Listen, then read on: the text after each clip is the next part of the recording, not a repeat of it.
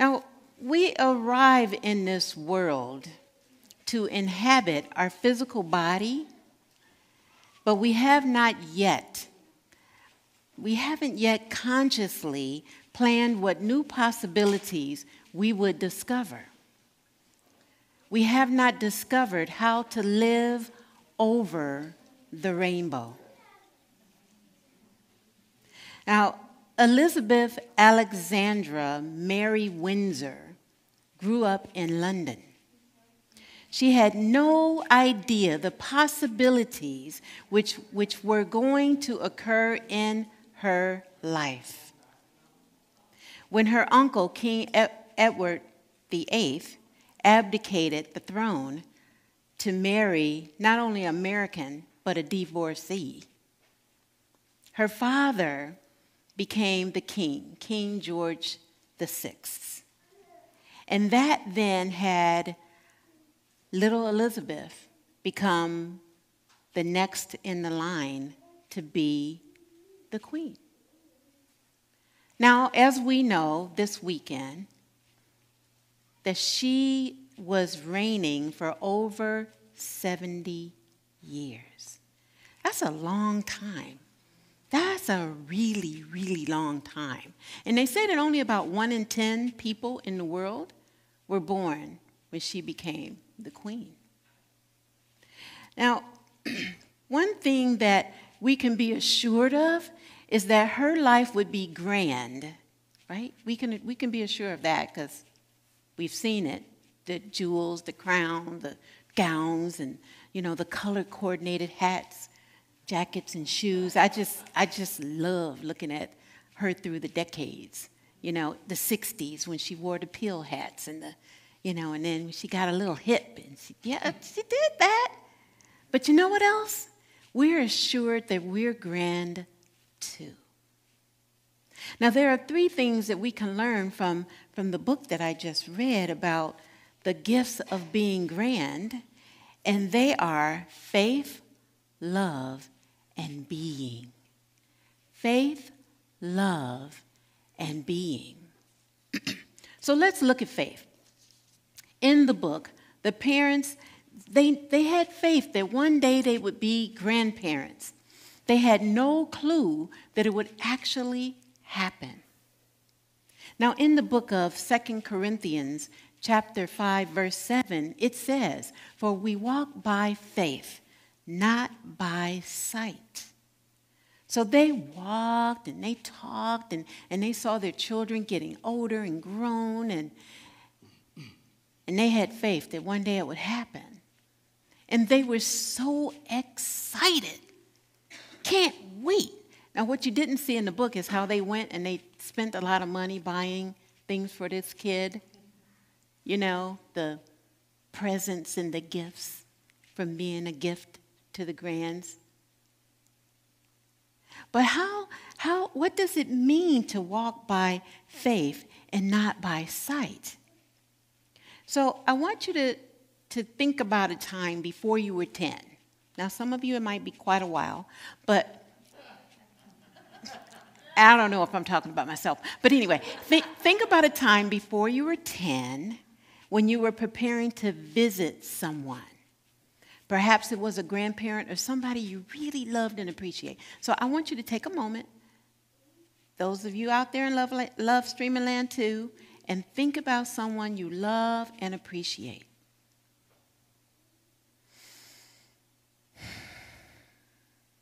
You got it? I'm guessing that you had the faith that you would see that person back then, that you would possibly see that person. And um, I'm, I'm also guessing that when you did see that person, it felt really, really good. Now, according to royal biographer Karen Dolby, a young prince, William, once confused a guest at Buckingham Palace when he fell over and he started crying, Gary, Gary, Gary, Gary. And they asked this person who was visiting Buckingham Palace, Who's Gary? So here comes Queen Elizabeth. She's running across the room and she picks up her grandson. She says, I'm Gary. He doesn't know how to say granny yet. So imagine William. Doesn't know how. So he made up a name for her Gary, Gary, Gary. And she knew precisely who he was talking about. You see, it's, it's, it's like that feeling that I suggested, that memory that I suggested that you look or, or remember from before you were 10. And little William, he, he knew for sure she was coming. Gary was coming. Just like I'm guessing that many of us did. I'm reminded myself about Thursdays. On Thursdays, my, my mother, we lived in Gary, Indiana, but my mother worked in Chicago at Eastman Kodak. And she would come home on Thursdays and not really come home home, but she would go to this pizza place named Flamingos on Fifth Avenue in Gary, and she'd bring home pizza. And so as I recall what it was like knowing it's Thursday, and we were the first latchkey kids when they didn't call it latchkey. You know, mama had to go to work all day, and, and we had key to get in the house. I usually carried it around my neck on a, on a, sh- uh, a shoestring. And we went into the house, me and my brother Leonard. We call him Man, M A N N. Just make sure you got that right, because when he comes, he's going to want you to know that. And we would go in the house and we'd have a snack and we'd do our you know, our little homework things and whatnot, and you couldn't let anyone in. Don't let anyone in this house. I don't care who it is. And we didn't, because we could get in trouble. But we knew on Thursday that Mama was coming with that flamingo pizza. And this pizza was not like, you know, pizza, uh, the, tri- the little triangle. No, they were in squares thin crust pizza. I wish Flamingos was still there, but it's not. And so, in, in, in, in these memories that Prince William, that him anticipating Gary was coming and, and me tasting the pizza before it ever got to the door, we're actually pulling on our subconscious mind, that place that, that, that we say metaphysically is the storehouse the storehouse of the memories, the storehouse of what it was like back then. That we can tap into those memories as we are looking at what's possible for us today. That it's possible for us to feel those good, yummy feelings regardless to whatever is going on in the world. And that when we look at people like Queen Elizabeth, for instance, and, and when 9 11, which today we're celebrating and commemorating 9 11, September 11th, that she actually had our national anthem played at Buckingham Palace. They had never done that, ever, ever, ever before. Yeah. They did that. And there may have been things and, you know, missteps that happen. They just kind of do happen. But yet, we're always called to be. And in, in the book that I was reading, Miss Richmond, the, the author, her name is Marianne Richmond, by the way, that she said this Your house is for loving and cuddling and baking stories and coloring and sweet memory making. You see, those memories that we were thinking about before we were 10, that these are the things that, that have us experience love. So, the second most essential thing in living a, a, a, a grand life is love. And in the Revealing Word, our book of metaphysical terms, Charles Fillmore, the co founder of Unity, he wrote this. He said, Divine love will bring your own to you adjust all misunderstandings, and make your life and affairs healthy, happy, harmonious, and free. You see, love is, is, is like right here. Touch yourself. Love is right here. It's inside of us. And, and that love that binds us, binds us to, to the people that we love and care about. Early in our life, right now in our life, and the possibilities for what is happening in our future. That love binds us. And in A Course in Miracles, it says that if, if it, is always love, the activity of love, or the cry for love. And so when we see things that happen in the world and we say, well, why is that happening like that? Why is that person being like that? Why is my cousin, my aunt, my brother, my sister, my mother, my father, whoever it is, why are they acting in that way that is unloving? And perhaps, my friends, it's a call for love that it's a call for us to, to be the love in which we want to be and see in the world, but also to pull it forward. Right? That we're, we're, we're being called to, to see these things. We're, we're being called to, to look over the rainbow to possibilities. And I don't know if you were like I was when, when, when Queen Elizabeth mm, released her body, that, that I, I was glued to the television, and even if I had it on mute, I could see the double rainbow that was over Buckingham Palace that day. That day that they announced it. Where'd that come from? How'd that happen? Was it something that, that, that, that the heavens were, were opening up and, and celebrating and, and, and saying, Come, sister, a, a life long lived at 96?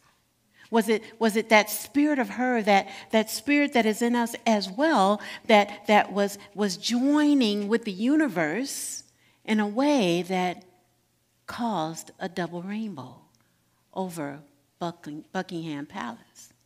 That when we're living into possibilities and we, we're looking beyond what we see, that we look over the rainbow and know that everything and anything is possible. Now, this connects us with the third thing that I talked about we can learn from this book, and that is being. Now, in the revealing word, it goes on to talk about uh, love also is the pure essence of being that it binds us to this this this mm, it says whole human family and of all the attributes of god love is undoubtedly the most beautiful. So we're either extending love as it talks about in a course in miracles or we're crying for it. We're asking love me love me love me please love me but we can't experience love if we're not willing to have it within ourselves, if we're not willing to, mm, to allow that attribute to radiate out. I believe this is what we, we felt on, on uh, the World Day of Prayer as we um, were gathered here in the sanctuary praying prayers from various spiritual communities that that which we felt was what was already here in this room, and yet we were joining with people all over the world that were living into this World Day of Prayer. That we're being called to be it, not to necessarily see it, but to be that which we came here to be, which is love. If we say that, that, that God is love and love is God, and we're created in the image of it, then love is present, isn't it? It's present in each of us. It's present in those who we have disagreement with.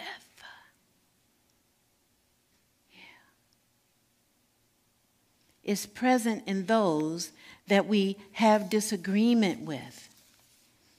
You know, I, I watched King Charles III on television when he gave his first um, speech, I guess you call it, or declaration, and, and, and he acknowledged Prince Harry and Meghan. They had someone who watches body language and whatnot, and they said that he was moved in those moments, that the king was moved. You know, you know there's healing that can happen inside of the love that we have. When we allow the love to be and to, to, to radiate from us without any restraint, then love flourishes, love heals. So I must stand in the possibilities of how that family can heal from any any seeming divide that they have had because that divide that they have is the same divide that they have in the United Kingdom, is the same divide that is happening all over the world, is the same divide that happens in each of us. When we think we're separate, when we think that someone else doesn't measure up to our expectation, that we're being called to see it rightly, not to make it right, but to see it right to see that there's no separation. There's nothing that holds any of us back from our own greatness, from our own possibilities that we have. So when we explore the activity of love and, and, and looking at it as an action verb, then we can get into it being about order. That there's this orderly way that things happen in our world, in our life that we live into, right? Like there was an order that happened when we were born. We didn't have any idea what was going to happen in our future.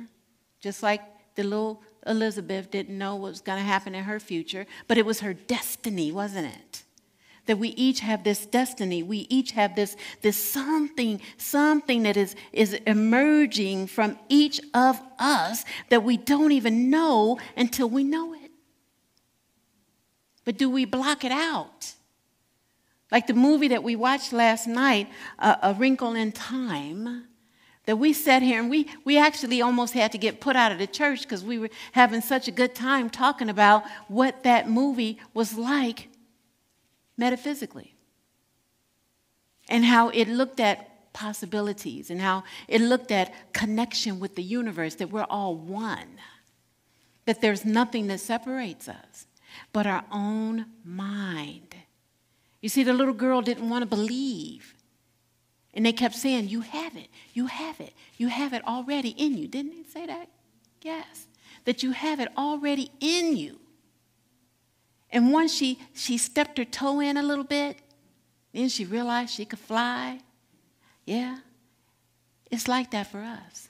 That all we have to do is step our toes in, wiggle them around, you can take it back, put it in again, wiggle it around, take it back. And then the third time, we put our toe in, and then we're able to balance and fly. Right?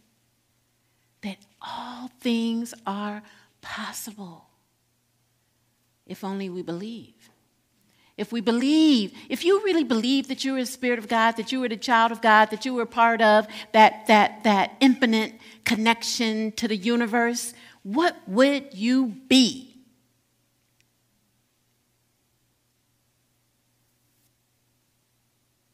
You'd be great. You'd be the greatness you already are. And nothing will hold you back from that greatness. You see, our, our, our divine order helps us, assist us in getting to where we want to be in our life and in our world, and that is our spiritual power of the month. And the disciple is James, son of Alphaeus. And he represents harmony and balance in centering our awareness. And we can center our awareness as easy as taking a breath.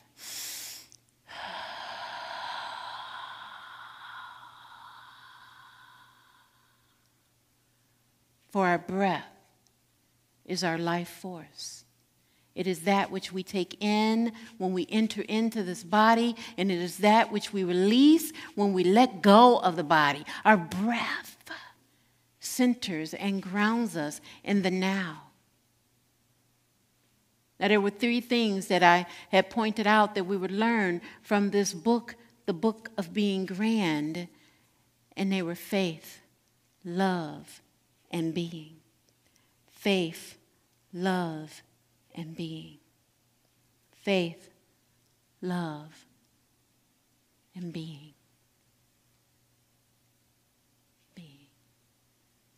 We get to be the example. And our affirmation for today will assist us with, with all of this that I'm talking about today. I'll say it once, and then I'll invite you to say it with me. I am open and receptive to live an unplanned, unlimited life of being grand. Together, I am open and receptive to live an unplanned, unlimited life of being grand. Again, I am open and receptive to live an unplanned, unlimited life of being grand. Now let's take that in for a moment. I invite you to breathe with me. Breathing in together and then breathing out. Now lift your shoulders up like this, like you're going to switch them up. All right, and we're going to breathe into that. Breathe in, and then let the shoulders down. Breathe out. And you can wiggle in it if you want. Centering ourselves in the now. And if you have closed your eyes like I did, I invite you to open them and say these words again as you are being love. Together, I am open and receptive to live an unplanned, unlimited life of being grand. And so it is. And so it's up to us. Amen and namaste.